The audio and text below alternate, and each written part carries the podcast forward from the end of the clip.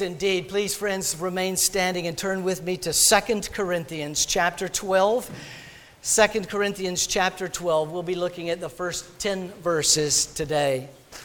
I'm starting just a very short mini-series, actually 3 sermons, today being the first. My last 3 sermons as your pastor here at Redeemer, I wanted to look at passages that are either meaningful to me, my life verse is the one that's before us today, or just to allow us an opportunity to reflect back, boast in what the Lord has done and is doing and promises to do. After 16 and a half years, everything in me would love to just stand up here and boast about the wonderful job that I have accomplished since I have been your pastor. That's just how sinful I really am. But yet this passage clearly tells us that's the very opposite of what it is that I am supposed to do. The opposite of what the church is supposed to do.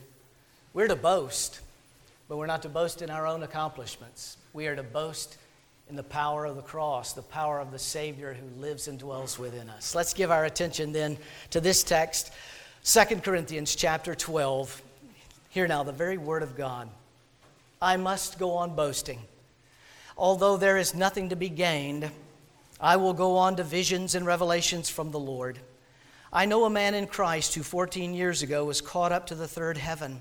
Whether it was in the body or out of the body, I do not know. God knows. But I know this man, whether in the body or apart from the body, I don't know, but God knows. This man was caught up to paradise. He heard inexpressible things, things that man is not permitted to tell. I will boast about a man like that, but I will not boast about myself except about my weaknesses. Even if I should choose to boast, I would not be a fool because I would be speaking the truth, but I refrain so that no one will think more of me than is warranted by what I do or say. To keep me from becoming conceited because of the surpassing great revelations, there was given to me a thorn in my flesh, a messenger of Satan to torment me. 3 times I pleaded with the Lord to take it away from me, but he said to me, "My grace is sufficient for you, for my power is made perfect in weakness. Therefore, I will boast all the more gladly about my weaknesses so that Christ's power may rest on me.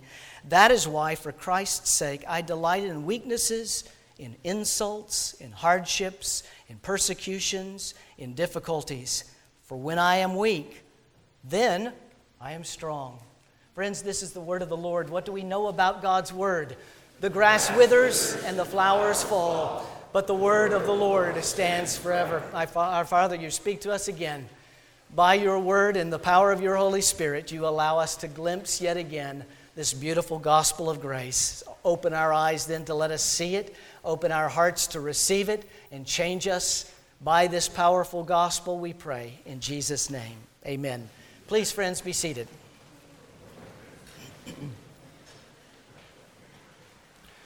Well, 2 Sundays ago, I ended my Easter sermon with an illustration about the sale of my house. And I know that you all have been wondering these last 2 weeks, what have I accomplished by my wonderful abilities and powers to do with this house? And I have a story to tell to you. I left you 2 weeks ago with this contract that I had, $2,000 more than the asking price, cash offer. And I told my wife, "See, I told you so. I know what I'm doing and it's going to be wonderful." And then that realtor lady pulled it right out from under our legs and we lost the contract and we were back on the market again, and how I was filled with doubts, just like those individuals that Easter Sunday morning looking into the empty tomb and were filled with doubt. But today, see, then after that day, I was in town all that week, and I got on Zillow. Actually, Jennifer got on Zillow. I'll give her the credit because she's here to confirm.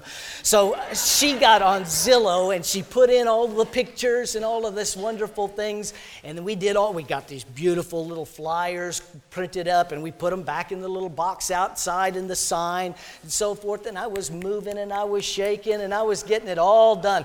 Realtors started calling one after the other. "Nope, not going to use a realtor. I'm doing this by honor. Leave me alone." And it was just one after the next, after the next. And then I had to leave to go to Padre again. And I thought, Who's going to sell this house? I can't sell it from 600 miles away. I went all week doing all of these things. And then I got down there, and I couldn't do a single thing. And then I got a call. I got a call, and then I got an offer. I got back into town after having done nothing for a week. Got back into town. This woman comes, our daughter comes over. She's in California, and I'm thinking, score. She's in California selling two pieces of property in California. You know what that means, right? She's going to give me a cash offer for $6,500 more than my asking price. And she's going to let me close and then live in the house until my last Sunday, and then I don't have to pay her any rent at all. And I thought, Lord, you've taught me the lesson. You've taught me this wonderful lesson that I can't boast in anything that I have done to accomplish anything, but everything is by your divine power and your mercy.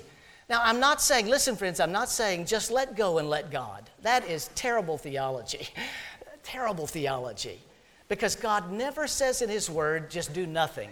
But he tells us, read my word and then obey my word. Hear my word and obey it. So we're not called just to sit down and do absolutely nothing. We are called to be changed by this powerful gospel. And it's not a God thing. That's terrible theology.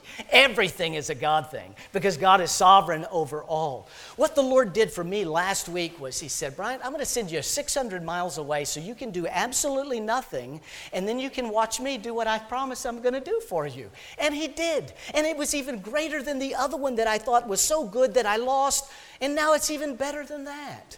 And so why should I go on boasting about anything that I have done when what we're commanded to do is to boast about what the Lord has done for us? It's so easy, and yet I make rocket science out of it, and I know you probably do as well.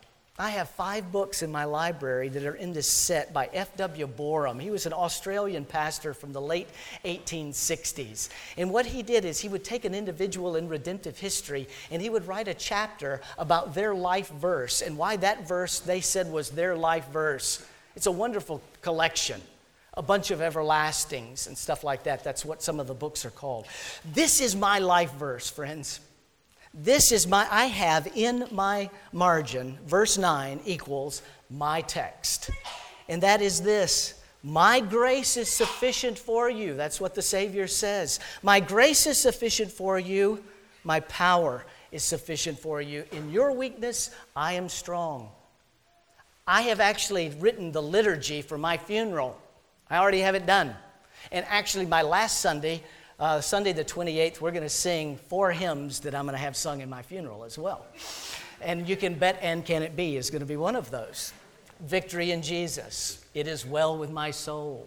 Yeah, I can't wait. Not for my funeral. I mean, for the... Although, I mean, hey, that's good too, because then I wake up in the presence of Jesus forever and ever. But this is my verse. I've selected this verse in my liturgy. Whoever is going to preach my sermon, I don't know how long it's going to be. This is the text that they're going to use. And I hope what they say is, this man was a man of grace. He was a weak individual and did nothing on his own power, but he rested in the power and the grace of the Lord Jesus Christ that filled him. Friends, that's what I want you to experience today. See, many times we look at our own life and we think, well, I'm better.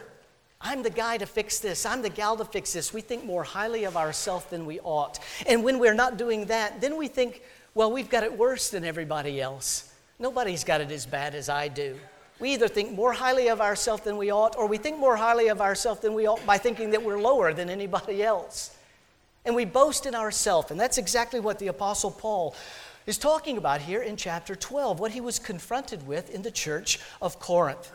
He said, I want you guys to take a look at your spiritual pride and see just how ugly it is, so that then you can see this gospel of grace and see how wonderful it is.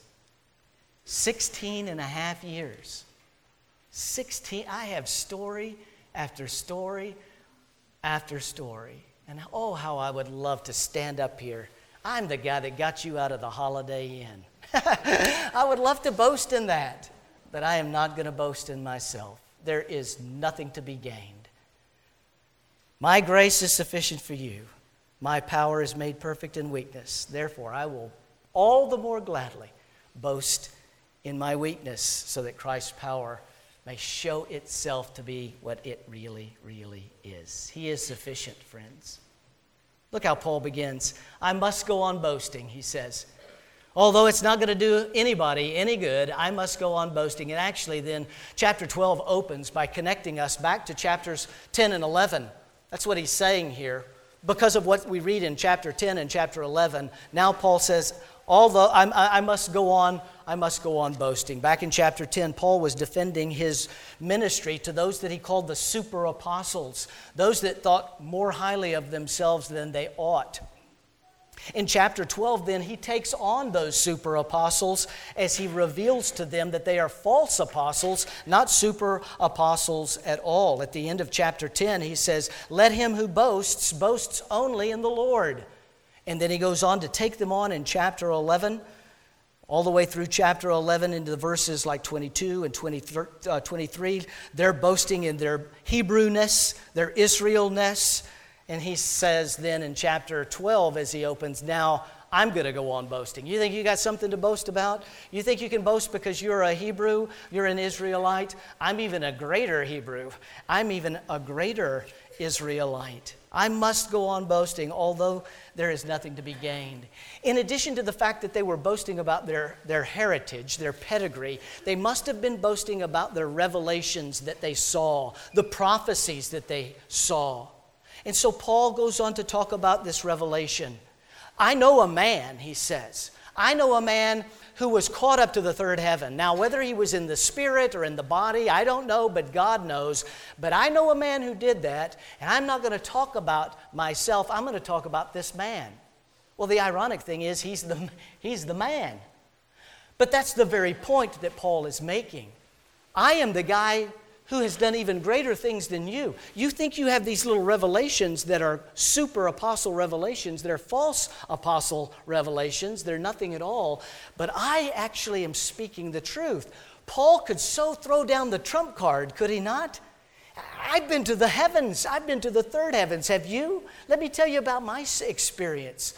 And let you tell me about yours. But you don't have one. So here's what the Apostle Paul is doing. I know a man. I'm not going to boast in myself. Even though I have a greater story than you, I am not going to boast in myself.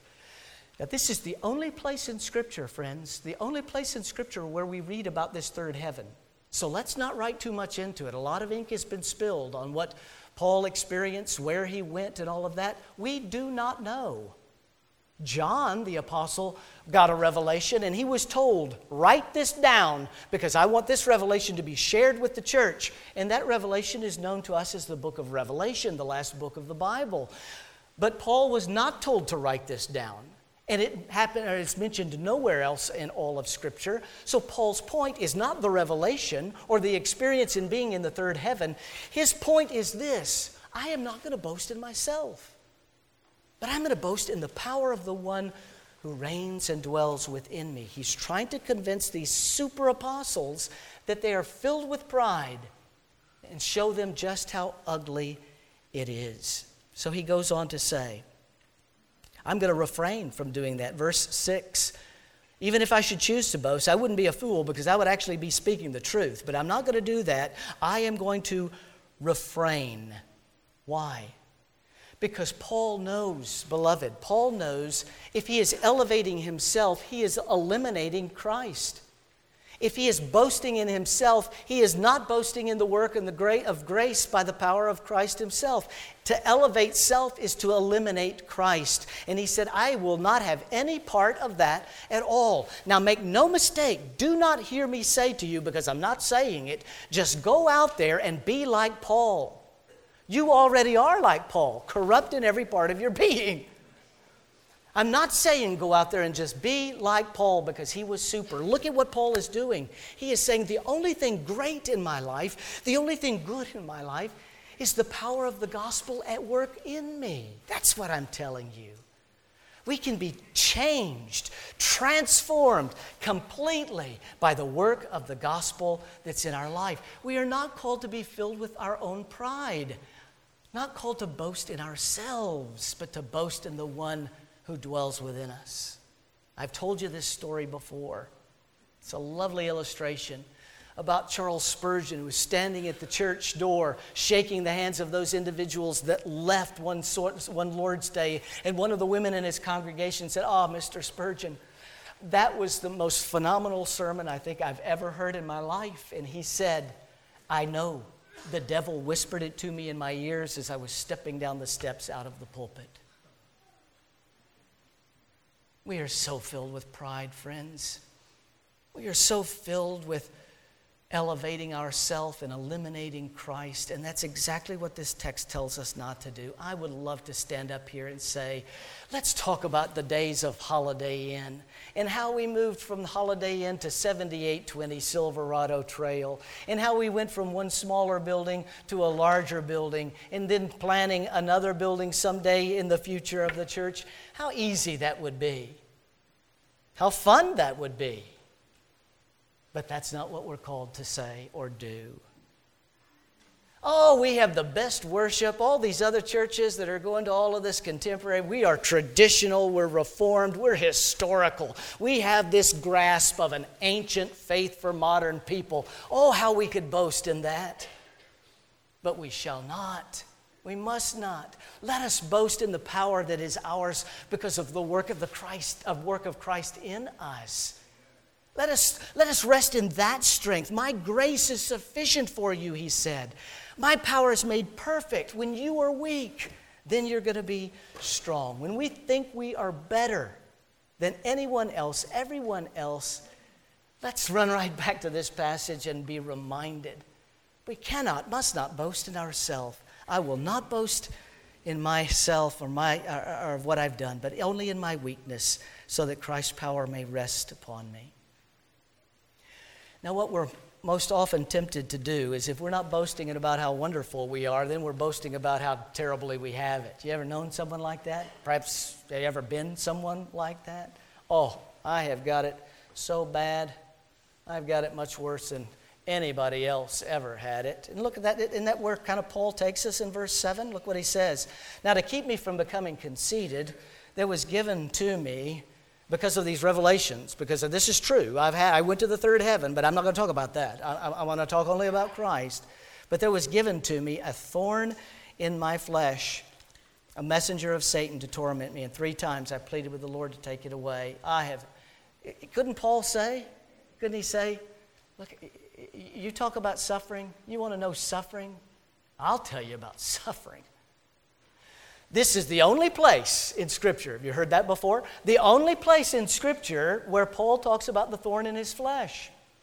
And yet, how much ink has been spilt over this? "Oh, it was his eyesight. Look what big letters I am using. He couldn't see the page." Or, "Look what letters I have with my own hand. Oh, he had arthritis so bad he couldn't even write." We don't know, friends. We simply don't know what the thorn was. But that is the point. Paul doesn't want us to know what the thorn is because he's driving us back to Christ. He's not driving us to himself. But look at what Paul says. Look at what he says in verse 7. "To keep me from becoming conceited, the surpassing revelations, there was given me." The Greek word there is one that's always used in the context throughout the New Testament of that which we receive as a blessing from God, something that God gives to his children. "It was given to me." But it is that very thing that was given to him that Satan uses against him to torment him. Dr. Sinclair Ferguson, in his commentary about this passage, says this is like a set of twins. You know, when you first see them and you can't tell the difference between the two. They look so much alike, they're identical, they look exactly alike, and you don't know if you're talking to one Wheeler boy or the other Wheeler boy. It happened to me often. And yet, over time, then you start to see that one has a characteristic that the other doesn't, and then you can choose the two. And Sinclair Ferguson says, that's what we have here. This was given to me, and Satan used it against me. Here's the first twin, that the Lord has given us this hardship, this persecution, this insult, whatever it is that he talks about there at the very end in verse 10, that was given to Paul by God himself. But it was the very thing used by the evil one, the other twin, to bring about his demise, but it didn't happen. It didn't work. He was saying, it's not about the thorn in my flesh. I pleaded with him to take it away, but he chose not to take it away, and I will rest in the glory of that because I am made stronger in this suffering. There is no greater picture, friends, of sovereignty and suffering than that right there, the cross of the Lord Jesus Christ. This, the power of the cross. Christ became sin for us. That's what we just sang.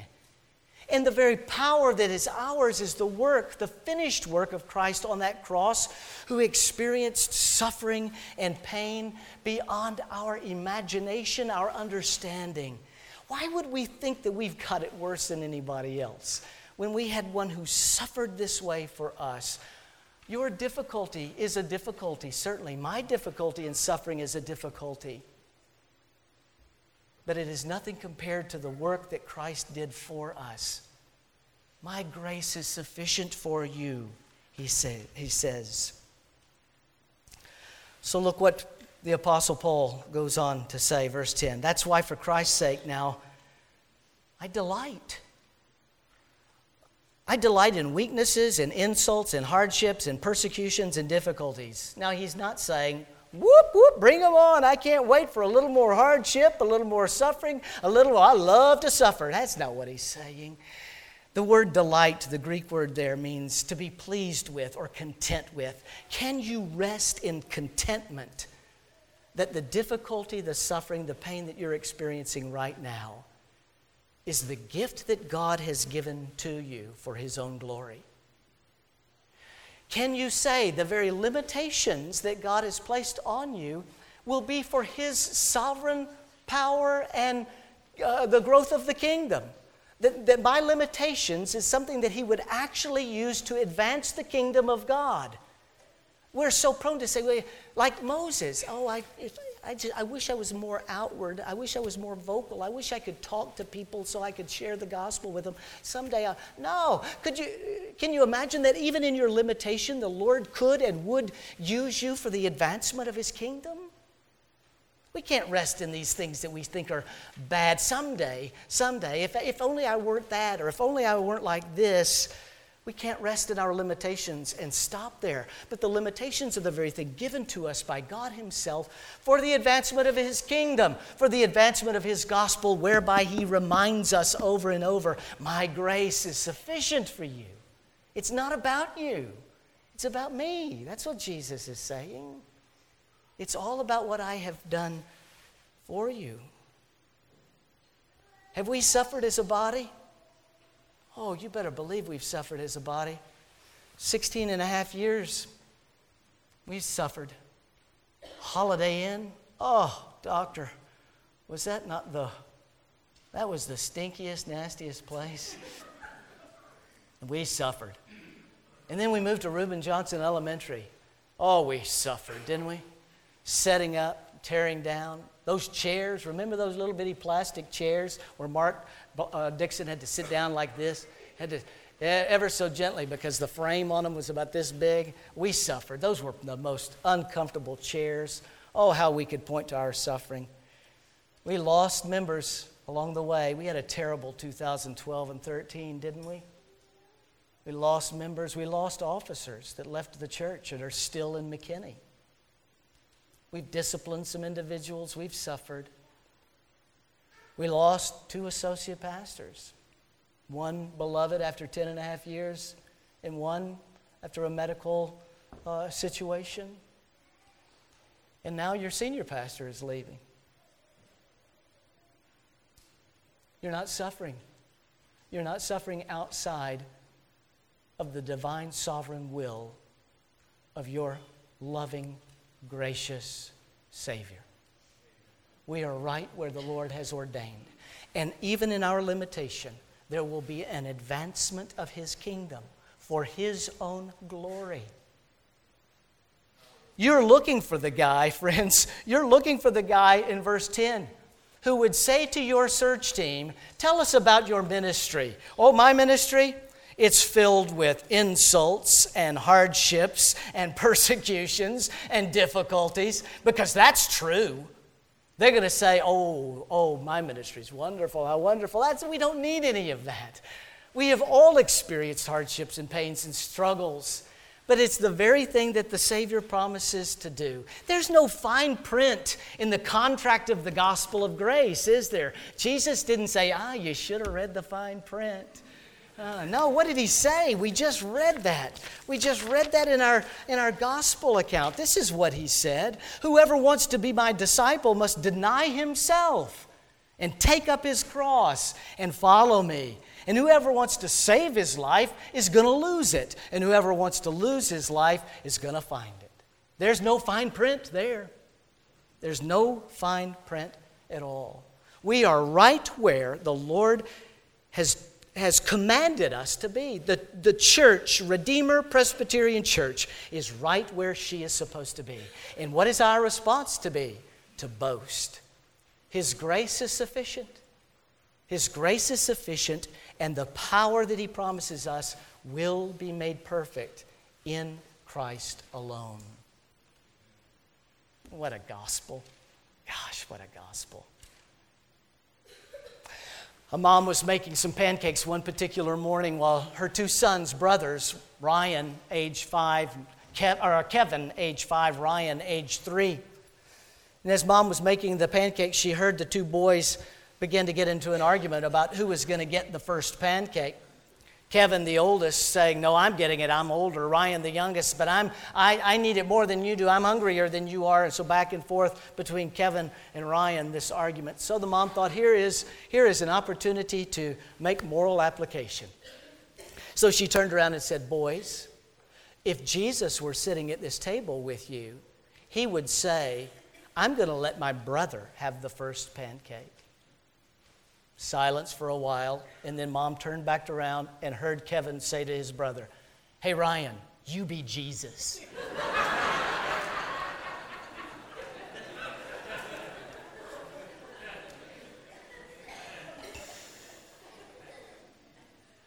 You're Kevin. I'm Kevin. We're filled with pride. We love to boast in ourselves. We love to get what we want, when we want it, and how we want it. But here, my friends, is the gospel of the Lord Jesus. He stands before you and says, "My grace is sufficient for you. My power is made perfect in your weakness." Now get out there and be weak, and let him be strong. Thanks be to God. Let's pray. Father in heaven, what a glorious gospel of grace. It's all about what Christ has done for us, is doing for us, and promises to do for us. We delight in this beautiful gospel, and it is in this gospel who is wrapped up in this individual that we will boast. We will boast in Christ and in Christ alone. Pour out your power on this body, Lord, please. Make this time of a setback, this time of what we might even consider a suffering or a limitation, make this time to be a beautiful picture of your divine majesty and glory and your power for your people as you have promised. Do it, please, we pray, in us and for us, and we ask it in Jesus' name. Amen.